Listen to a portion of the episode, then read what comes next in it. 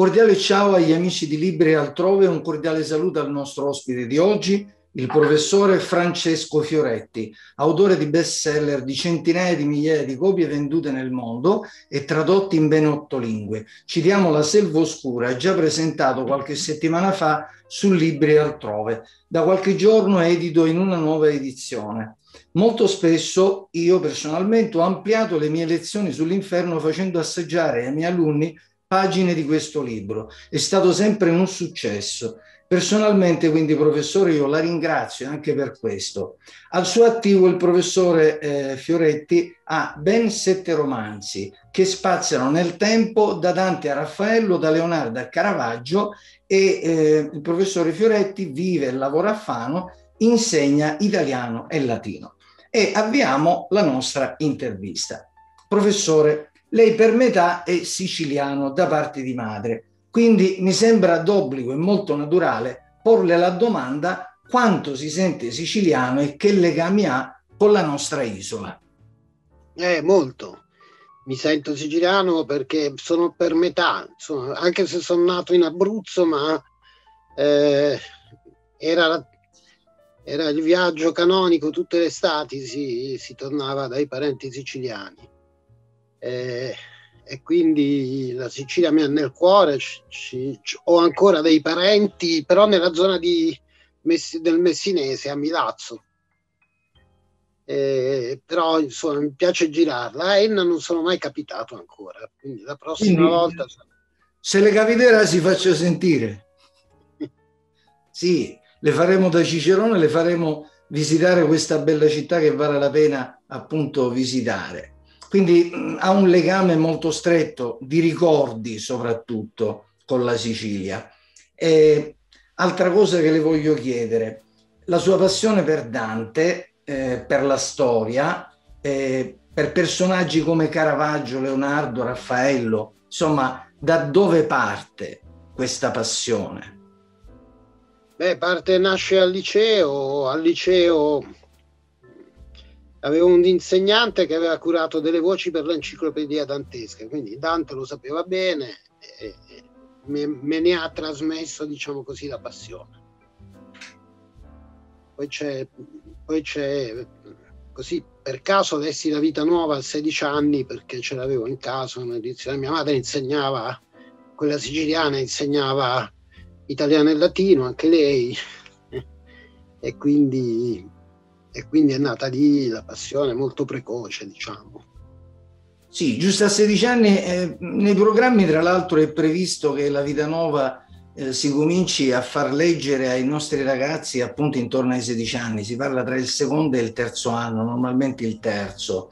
Quindi Infatti io la lessi, tutta, la lessi tutta, non soltanto le letture antologiche, la lessi tutta. E siccome a 16 anni sono gli anni in cui ci si innamora di una Beatrice, si crede di capire molto più di, di quello che in realtà si capisce.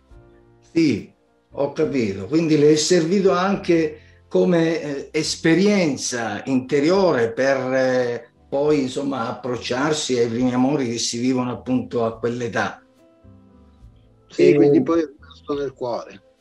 Sì, eh, di, mi dica, eh, però ci sono anche altri personaggi che lei ha indagato, per esempio ha scritto lei un libro molto interessante su Caravaggio, parliamo anche di Leonardo, Raffaello, è uno degli ultimi romanzi che lei ha scritto, con una chiave sempre molto particolare. Ne vuole parlare ai nostri amici?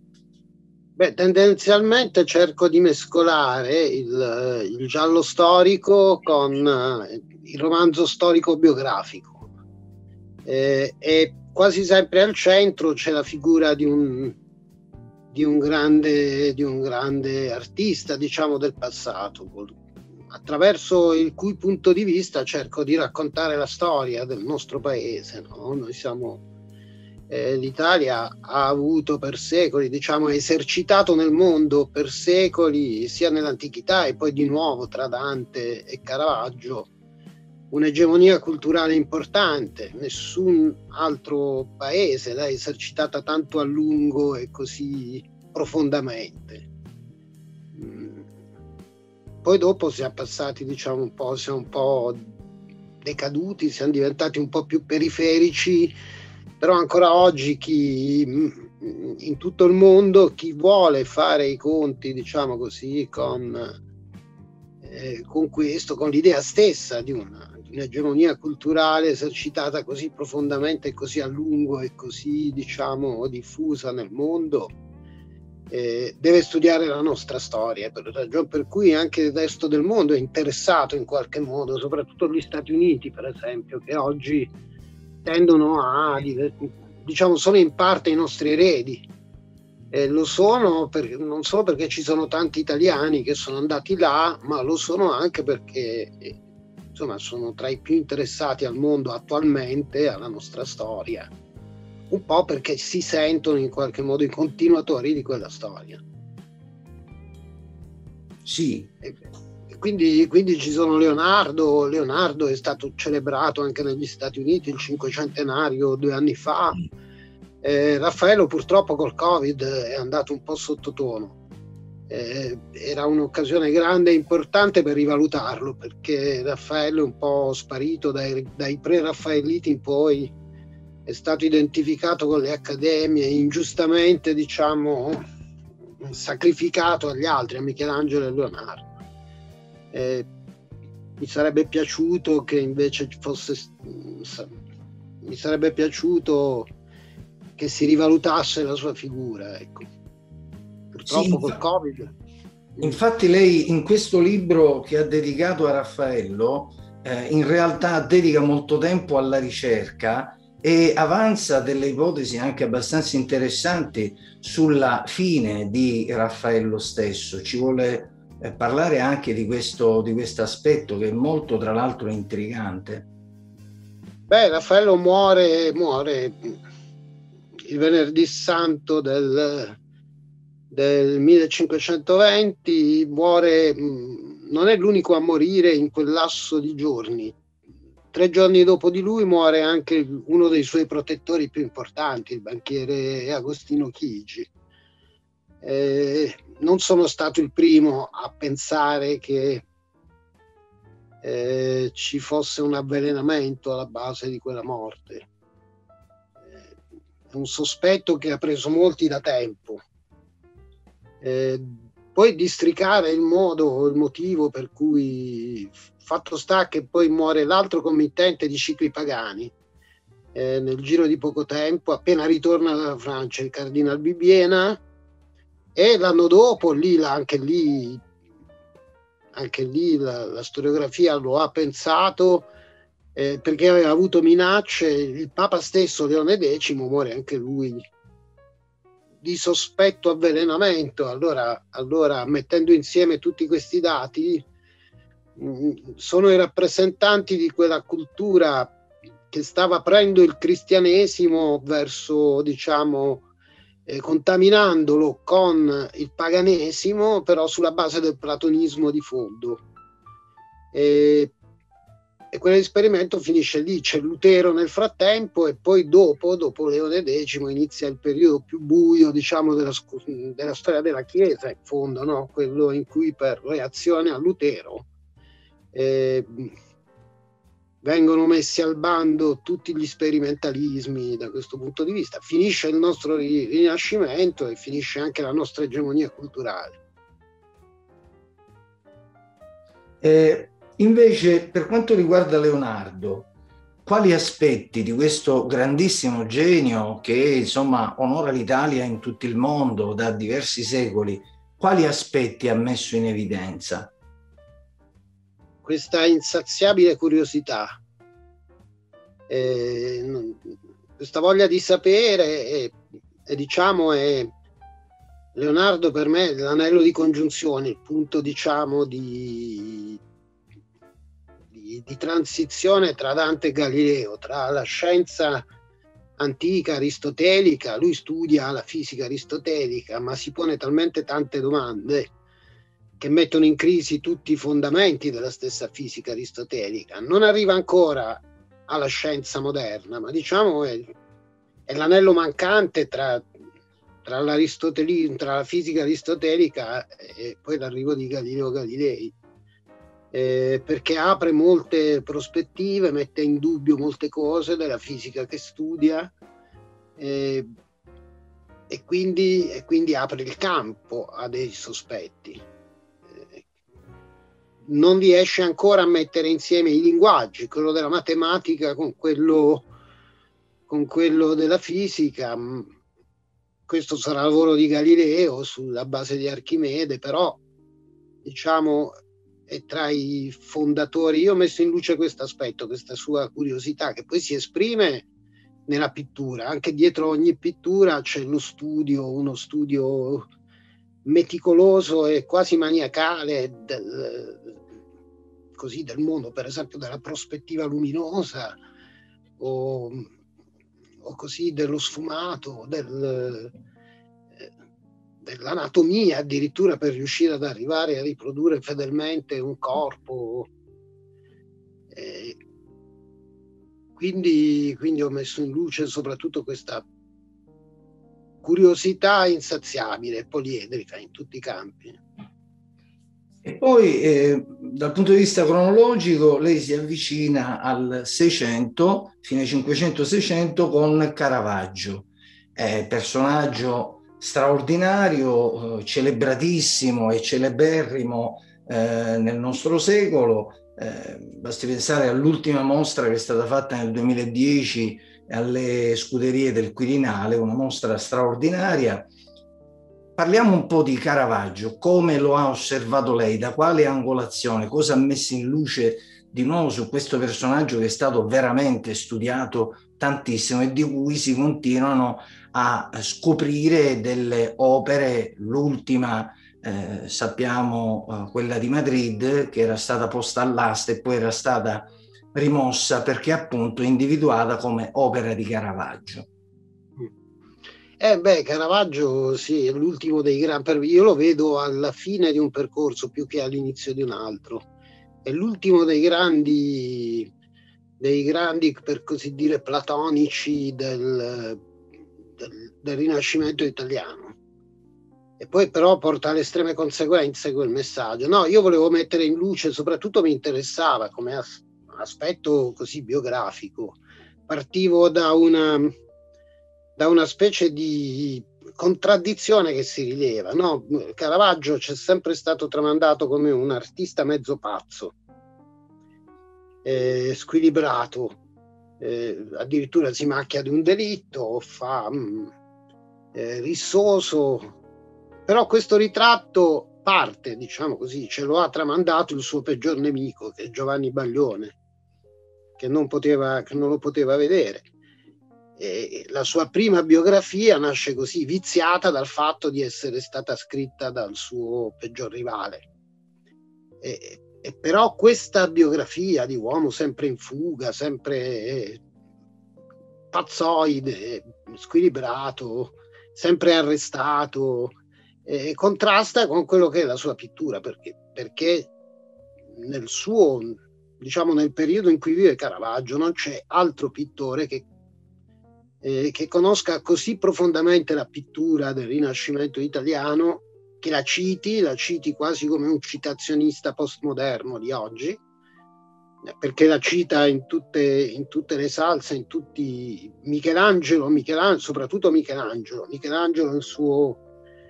Eh, e peraltro in una prospettiva e con una sapienza e con una profondità di pensiero anche che stupisce se uno riesce ad andare a fondo nella lettura dei suoi quadri. Ecco, risolvere il contrasto tra queste, diciamo, tra questa, da una parte, ecco, insomma, ho voluto rivedere da una parte, perché poi il mito romantico era quello che proprio perché era pazzo era anche un grande artista. In realtà, in realtà volevo, volevo rivedere questa, questa visione del pittore e andando a fondo poi ho scoperto molte cose perché nella biografia si scopre che per esempio a Roma veniva spesso arrestato per motivi futili, una volta lo dichiara lui stesso, era stato arrestato da una guardia che gli aveva chiesto i soldi perché non lo portasse in, eh, in prigione. Insomma, bisogna tener conto che lui a Roma da lombardo era straniero e quindi due che quella insomma era una Roma corrotta, eh, piena di... Eh, e, quindi, e quindi questo, ecco, bisognava... No, mette, in, mette in luce aspetti molto più umani e tra virgolette meno romantici di Caravaggio. Del resto Caravaggio nutriva anche una profondissima spiritualità e religiosità che trapela dalle sue opere straordinarie. Eh, sì, passando ancora avanti, quindi di questi personaggi lei cerca sempre di cogliere questi aspetti un po' più umani, un po' più quotidiani, meno da genio e più da uomini che, si, eh, che sentono profondamente la loro umanità. Mi preme farle un'ulteriore domanda. Lei in questi suoi romanzi tende ad indagare fatti che sono lontani da noi nel tempo, ma sono curioso, desideravo sapere se ha mai pensato a qualcosa che invece riguardi la nostra contemporaneità, geni del nostro Novecento, per esempio, europeo, italiano, oppure secondo lei non ci sono più questi geni così straordinari come quelli di cui abbiamo parlato finora? No, ci sono, ci sono, forse però bisogna cambiare, prima di tutto cambiare nazione. Il mio progetto era quello di arrivare pian piano al Novecento, perché, perché, perché adesso in realtà in cinque romanzi storici sono andato dal 200, dal giovane Dante fino, fino a Caravaggio, fino al 600 e, e ogni romanzo tratta un periodo diverso eh, volevo spingermi, non so se mi riuscirà, ma insomma, volevo spingermi fino al Novecento. Ci sono, ci sono personaggi geniali, ci sono mh, mm, anche nella letteratura, anche se forse nel nostro tempo bisognerebbe andare a cercare anche in altri ambiti, la fisica, Einstein. Eh, sono mondi, sono mondi, diciamo, lì si, si prosegue più la linea di di Leonardo che non quella di, eh, letteraria, diciamo, da Dante o pittorica, da Dante e Raffaello. Forse, forse... Ha, buttato giù qualche appunto che riguardi eh, uno di questi personaggi della nostra contemporaneità. Ci può anticipare qualche cosa per i nostri no, amici? sulla contemporaneità sono ancora, mm, ci devo ancora pensare. E uh-huh. poi io volevo c'è anche un altro problema. Io volevo parlare soprattutto della, della cultura italiana più che di quella mondiale. Sì. Anche perché diciamo è quella che conosco meglio e che posso affrontare diciamo più, con più cognizione di causa. Ecco. Eh, no, pensavo a Manzoni per l'Ottocento. Sì. personalmente non è un personaggio eh, diciamo molto vitale di cui si possa raccontare molto, molti episodi. Però è un personaggio centrale non solo ecco quello è a livello europeo e non soltanto italiano eh, i suoi promessi sposi diciamo che sono un capolavoro che va al di là della nostra tradizione. Il novecento è un po' difficile da raccontare. Il novecento ecco. è perché perché non abbiamo avuto dei periodi, poi è difficile raccontarlo tutto, in realtà andrebbe raccontato almeno in due romanzi, uno, uno sul, sul primo, sulla prima metà del secolo e un altro sulla seconda metà, sono due periodi molto diversi fra di loro. Eh, due perché almeno nella prima parte non siamo così centrali. Parte mm-hmm. Pirandello, diciamo, eh, beh, sì, c'è Pirandello, appunto. Pirandello sì, sarebbe interessante trattarlo. Solo che bisognerebbe scrivere allora almeno due romanzi sul Novecento, se no. Bene, allora aspetteremo che lei metta mano a queste opere e poi ci prenotiamo eventualmente per un'ulteriore intervista con lei. Quindi lei è diventato uno scrittore, oggi si dice, di successo quanto la soddisfa questo successo che ha raggiunto? Ma sì, il, di successo sì, bisogna distinguere tra cose perché eh, il successo di vendite è sempre misterioso, non si sa da cosa, di, da cosa dipende e non sempre, e non sempre un attestato, diciamo così, di, di validità del, di, quello che, di quello che stai facendo. Nel senso che può aver successo un'opera anche che non ha il successo diciamo non è garanzia di qualità ecco questo è quindi mi permetto nel suo caso però nel suo caso io ritengo che il successo sia anche determinato secondo me dal fatto che si percepisce che alle spalle c'è un notevole lavoro di ricerca. Non c'è niente di improvvisato nelle pagine che lei scrive. Il lavoro di ricerca è molto profondo, molto accurato, cioè davvero studioso eh, e anche con molta disciplina e molto rigore. Quindi noi apprezziamo questo suo atteggiamento umile, però penso che proprio le sue opere valga la pena leggerle.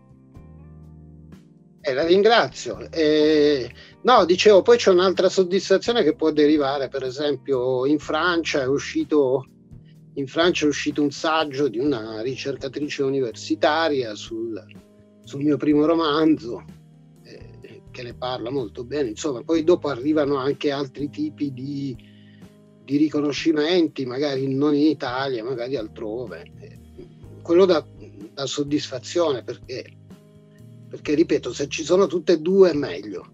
Certo, questo le serve da sprone quindi, non la fa adagiare sugli allori che ha già conquistato. Esatto, esatto, sì. E... Dopo il successo, no, il successo delle vendite ti dà un altro tipo di soddisfazione, quella economica. Ma... Sì. Perché comunque per avere diciamo dei guadagni bisogna vendere moltissime copie, per avere dei guadagni visibili.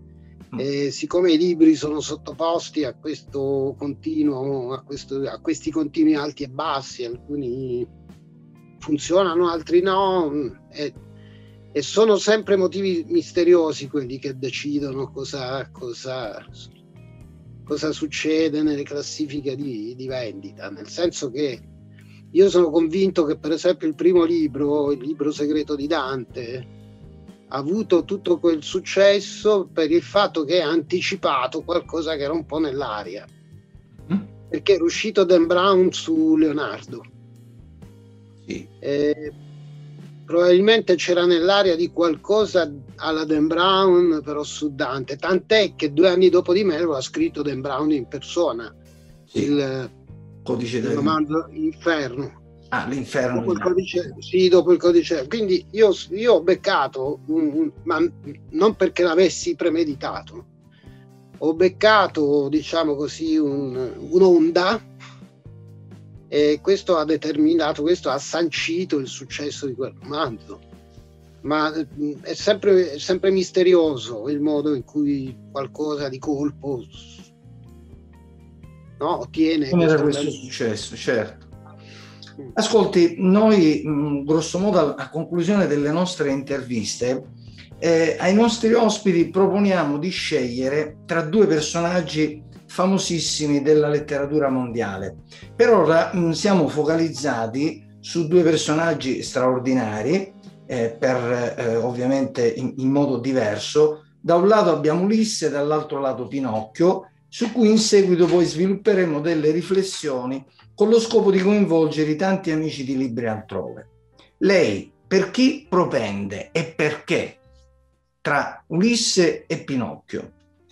È una scelta difficile, io sono un Ulisside, cioè, vengo, eh, mi, mi, porto dietro l'Odissea, il canto di Dante, Cavafis, tanti, tutti gli, tutti gli Ulisse letterari. Pinocchio è unico, è inimitabile, di Ulisse hanno scritto tutti ed è un personaggio, forse perché è l'identikit dell'uomo europeo dal, dalle sue origini, greco e poi dopo fino a Joyce.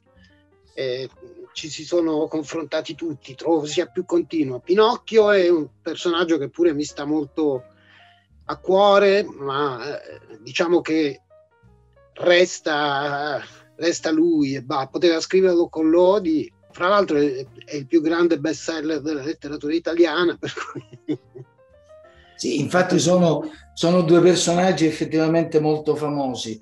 Vedremo poi gli sviluppi in base eh, a quello che diranno i nostri ospiti e poi lanceremo questa sfida anche per i nostri amici, vedremo che tipo di feedback avremo su questi due grandi personaggi. A questo punto a noi piacerebbe ancora intrattenerci con lei e parlare di tanti altri aspetti culturali importanti, ma il tempo, ahimè, è tiranno. Si conclude la nostra intervista col professore Francesco Fioretti, che salutiamo e a cui va il nostro sincero grazie. Allora saluto gli ascoltatori di Libri altrove, è stato un piacere essere qui. Eh, ci tenevo a dire una cosa, libri e altrove per chi legge, ascolta, scrive, vive. Da Pippo Lombardo un cordiale ciao agli amici di Libri altrove, un invito a seguirci sempre e non mi resta che darvi appuntamento con il prossimo ospite. Approfitto anche per ringraziare Francesco Vinci per la sua preziosa collaborazione.